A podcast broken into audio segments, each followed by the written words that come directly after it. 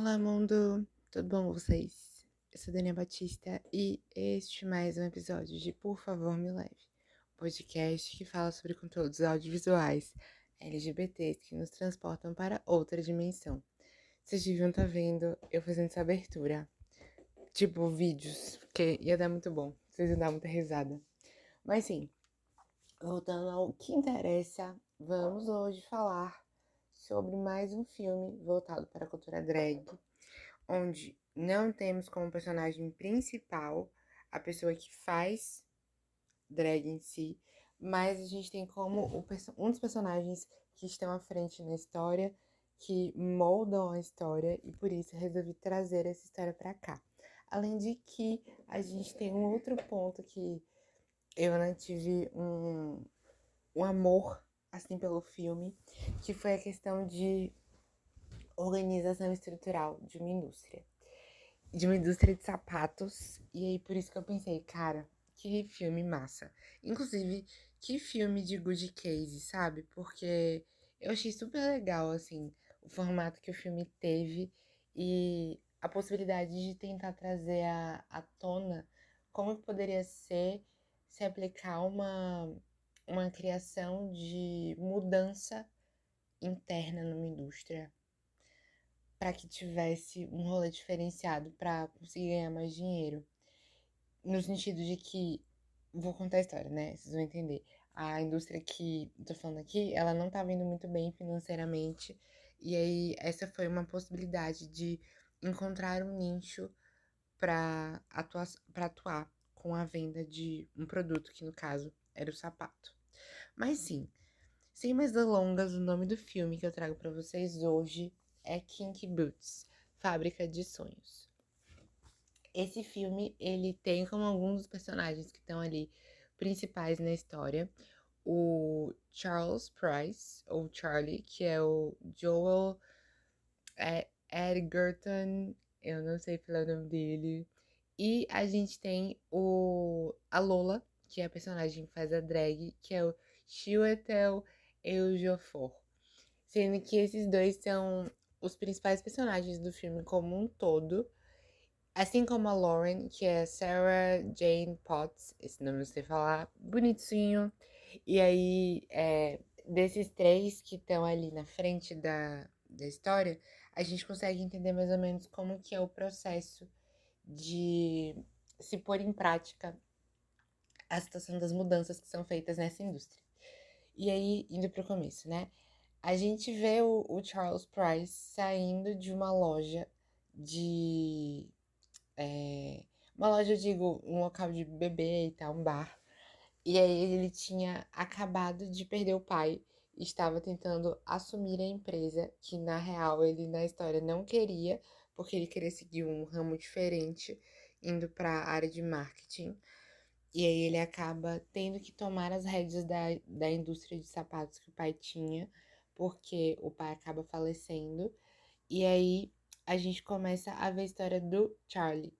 E aí o Charlie ele vai tentar fechar uma, uma parceria com uma indústria de Londres, porque ele vive numa cidade do interior. E aí, nessa ida para Londres, quando ele tá saindo do bar, porque ele teve uns probleminhas nesse processo de tentar conseguir conciliar o, a venda né, do que ele estava precisando fazer. Aí ele vai para um bar, enche a cara e sai do bar. Nesse momento que ele sai do bar, ele vê uma, uma pessoa, no caso, uma figura feminina, sendo perseguida. E aí ele vê a figura feminina sendo perseguida por três caras. E aí ele atravessa um, um beco totalmente escuro para poder tentar ajudar e aí, quando ele chega lá, a, a moça que está sendo encurralada é, é, é a Lola. E aí, a Lola, ela, entre aspas, consegue se defender no primeiro momento, quando o Charlie chama, né? É, os caras que estavam ali tentando assediar ela ou bater, não fica muito claro, mas assim, é bem rápida, né? E aí, quando o Charlie fala, abre a boca pra falar assim: Ei, deixem ela, deixem ela ir embora. E aí um deles olha pro lado, que é o que estava de frente para ela, para bater nela. É, a Lola já chega empurrando o cara, batendo nele, tentando se sair da situação para poder se proteger. E nessa, o salto dela quebra. E aí ela tá usando um salto que é uma bota. E aí uma bota com salto agulha. E ela pega essa bota quebrada com a mão e vai dar uma girada nela para poder bater nos caras, só que acaba batendo na cara do Charlie.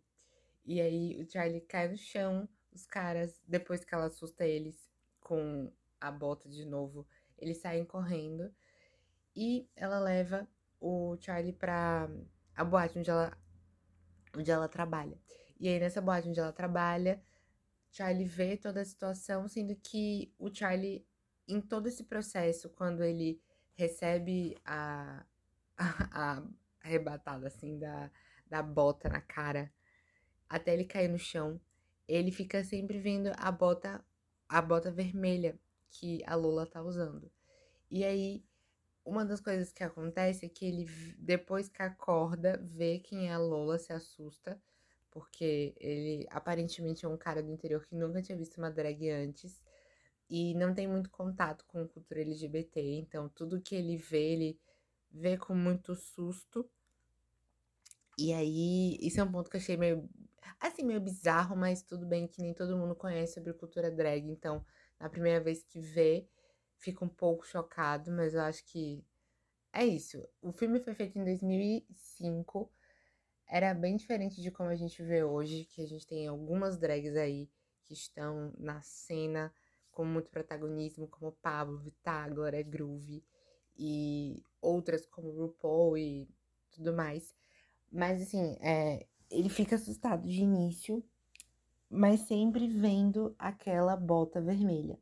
E aí ele ele estava trabalhando ali com a parte de, de, de sapatos para poder tentar rever essa venda. E aí quando ele chega lá que ele acorda, ele fica olhando para a bota que tá quebrada e aí as duas pessoas conversam, né? Lola conversa com ele dizendo que ela nunca consegue usar os sapatos porque os sapatos sempre quebram quando ela vai usar, porque os saltos eles não são feitos para o gênero, o gênero masculino, digo aqui, mas no caso, pessoas que têm mais peso. E aí, isso é explicado no filme, achei super legal. Sendo que tá aí uma coisa que a época não, não tinha, que eram sapatos com tamanhos, entre aspas, grandes para pés, por exemplo, que eram maiores. Sendo que até hoje isso acontece em muitos locais, que os sapatos femininos, por exemplo, eles são até o tamanho 39, 40, não tem maior do que isso. E aí, muita gente, inclusive mulheres que têm pés maiores, não conseguem comprar com facilidade esses saltos, porque não tem em abundância. E aí, o pessoal da, do, da boate, né, tá lá com, com Lola, e aí o Charlie vai embora, e ele, quando chega na indústria, ele precisa demitir algumas pessoas, sendo que ele não sabe o que fazer. E aí a Lauren, que é uma das empregadas de lá, ela fala: Você tá sempre aí dizendo que não pode fazer nada, mas você não pensou em nenhuma solução, você não pensou em mudar o seu nicho de de atuação, e ela dá, ela dá uma fala bem coerente, que faz ele se tocar. Olha só, ontem eu tava com uma drag, e aí eles usam em certos momentos o termo travesti, mas dá-se a entender que é uma drag, e aí é, nesse processo a drag tinha falado, que, a drag Lola, né, falou que não tinha sapatos para ela, e aí tá aí, uma possibilidade de mercado. E é nesse ponto que eu achei massa no quesito de indústria, que eu trabalho, que eu trabalho com engenheiro, né? Eu sou engenheiro químico. É, uma coisa que a gente aprende, pelo menos eu aprendi na faculdade, foi que quando a gente está num processo de venda de um produto, por exemplo, a gente está vendendo sapato. Os sapatos dos anos 90 não necessariamente são os mesmos dos anos 2020. 2030. Os, os sapatos eles vão ter mudanças em seus modelos, mesmo que pequenas, mas eles sempre vão tender a evoluir de alguma forma, a mudar, a seguir tendências. E aí que tá. No filme, a gente vê essa mudança acontecendo, eles precisando mudar o seu público-alvo, mudar o seu nicho, para poder repensar os produtos e entrar de novo no mercado com uma nova proposta repaginada. E é massa isso, porque é um processo de, por exemplo, quando uma empresa ela tá, ela tá passando por um período de, de problema com vendas, essa é uma possibilidade de solução, de passar um filme para poder explicar, olha, a gente estava nesse mesmo problema de nosso produto está ficando obsoleto, a gente precisa renovar o processo. E aí, nessa de renovar o processo, a gente tem que pôr a mão na massa para poder chegar lá e fazer essa, essa mudança para ela acontecer em vias de fato. E aí, um exemplo disso foi produzir sapatos para drags, no caso, homens que do, no, gênero, no gênero feminino, que os sapatos femininos, eles não são feitos para elas, porque não tem o tamanho delas ou não suportam o peso. E aí, tá aí uma possibilidade de mercado. E eu achei essa parte do filme muito massa, porque mostra um exemplo de como que você pode chegar numa inspiração para mudar toda uma produção industrial para poder se readequar para entrar no mercado. E foi, de certa forma, involuntário, né, o processo de ser voltado para drags, mas é uma situação super legal, porque imagina, você tem uma produção de sapatos que muda toda a sua coleção para ser voltada para um público que está sem um, uma atenção, que é o de drags que precisam de sapatos. E aí a, a Lola fala sapatos que vendam sexo, porque ela usa, por exemplo, botas com salto agulha que são vermelhas e super e super bonitas e super sexy. E aí é legal de ver essa, essa transformação, porque o primeiro, eles fazem o primeiro protótipo, a, o Charlie e a Lauren, só que é uma bota comum, feia pra caramba. E aí Lola vai lá ver, sendo que quando Lola chega lá, ela já dá logo a real, tipo, que bota feia. e aí dá todas as indicações e se transforma designer das botas que vão ser produzidas para serem levadas para Milão na semana de. na semana fashion, no caso. Na, por exemplo, São Paulo Fashion Week, na Milan Fashion Week de lá. E aí, nesse processo, algumas coisas que a gente vê é que o Charlie ele tem muita vergonha de levar Lola para o ambiente, o ambiente fabril, assim como as pessoas em geral não são muito receptivas com a Lola. E aí é uma coisa que me incomodou em diversos momentos. E eu achei podríssimo o fato de que o Charlie, no momento que ele tava querendo descontar no universo uma cagada que aconteceu com ele, vejam o filme para poder descobrir o que foi. É, ele chega lá e vomita pra, pra, pra Lola, coisas super escrotas, dizendo que ela tava fingindo ser uma coisa, o que não deixa de ser, no caso, sendo drag, ela vai estar performando mas não é uma necessidade de dizer assim, ah, você tá fingindo ser algo que você não é, sem necessidade nenhuma, né? Mas enfim, a, a questão de que Lola está ali numa confusão da cabeça dela, se se veste de um jeito, se veste de outro. Eu acho que, tipo, cara, ele tava muito bizarro no momento para poder falar as coisas. E ele não devia ter falado nada disso, porque ela se veste como ela quiser, ela performa da forma que ela quiser, o gênero dela, a forma de expressão, ela faz o que ela quiser. Então, tipo, eu, eu achei bizarra essa, essa forma dele de ser. Mas o filme passa como sendo uma situação de que ele é do interior, não tem contato com isso e precisa aprender. E aí, um exemplo de, entre aspas, aprendizado que é demonstrado no filme, e eu achei legal ter mostrado da forma como foi falado, foi o caso do Don, que ele é uma das pessoas que trabalha lá na fábrica com a Lola. No dia que a Lola chegou na fábrica, ele foi extremamente estúpido com ela. E aí foi super machista e grosso. E aí a Lola botou ele no lugar. E nessa de botar ele no lugar, é, o Don percebeu que Lola era um, uma pessoa que estava vestida do gênero feminino. E aí começou a ser uma pessoa super grossa sendo que nesse meio tempo houve a quebra de respeito a partir daí no filme. E nesse processo, o... a autoconfiança né, da Lola começou a cair muito. E Lola começa a se apresentar no, no ambiente fabril vestida de homem. Ela não consegue mais, no caso, daí ela acaba tendo o nome Simon, que é o nome que ela, que ela recebe, ele agora, né, no caso, que ele recebe em certidão de nascimento e tal. E aí, é, a autoconfiança, sabe? Da Lula acaba ficando meio que em segundo plano. E aí, mais uma vez, a questão de a drag ser uma forma de armadura contra o processo de repressão que a sociedade acaba pondo em cima de pessoas LGBTs. E isso é foda, né? Tipo, entender que isso é algo tão real. E nesse processo, um certo dia, Lola chega num bar onde Don ele faz a parte de quebra de queda de braço. E aí, o que que acontece? Os dois estão lá super na, na dor, tentando ganhar.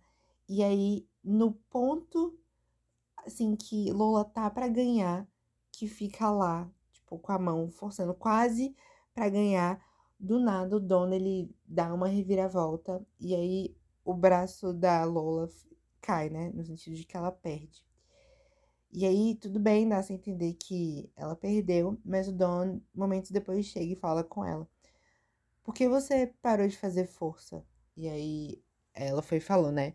Eu não queria te humilhar assim como eu me senti humilhado em diversos momentos para que você não precisasse passar pelo que eu passei.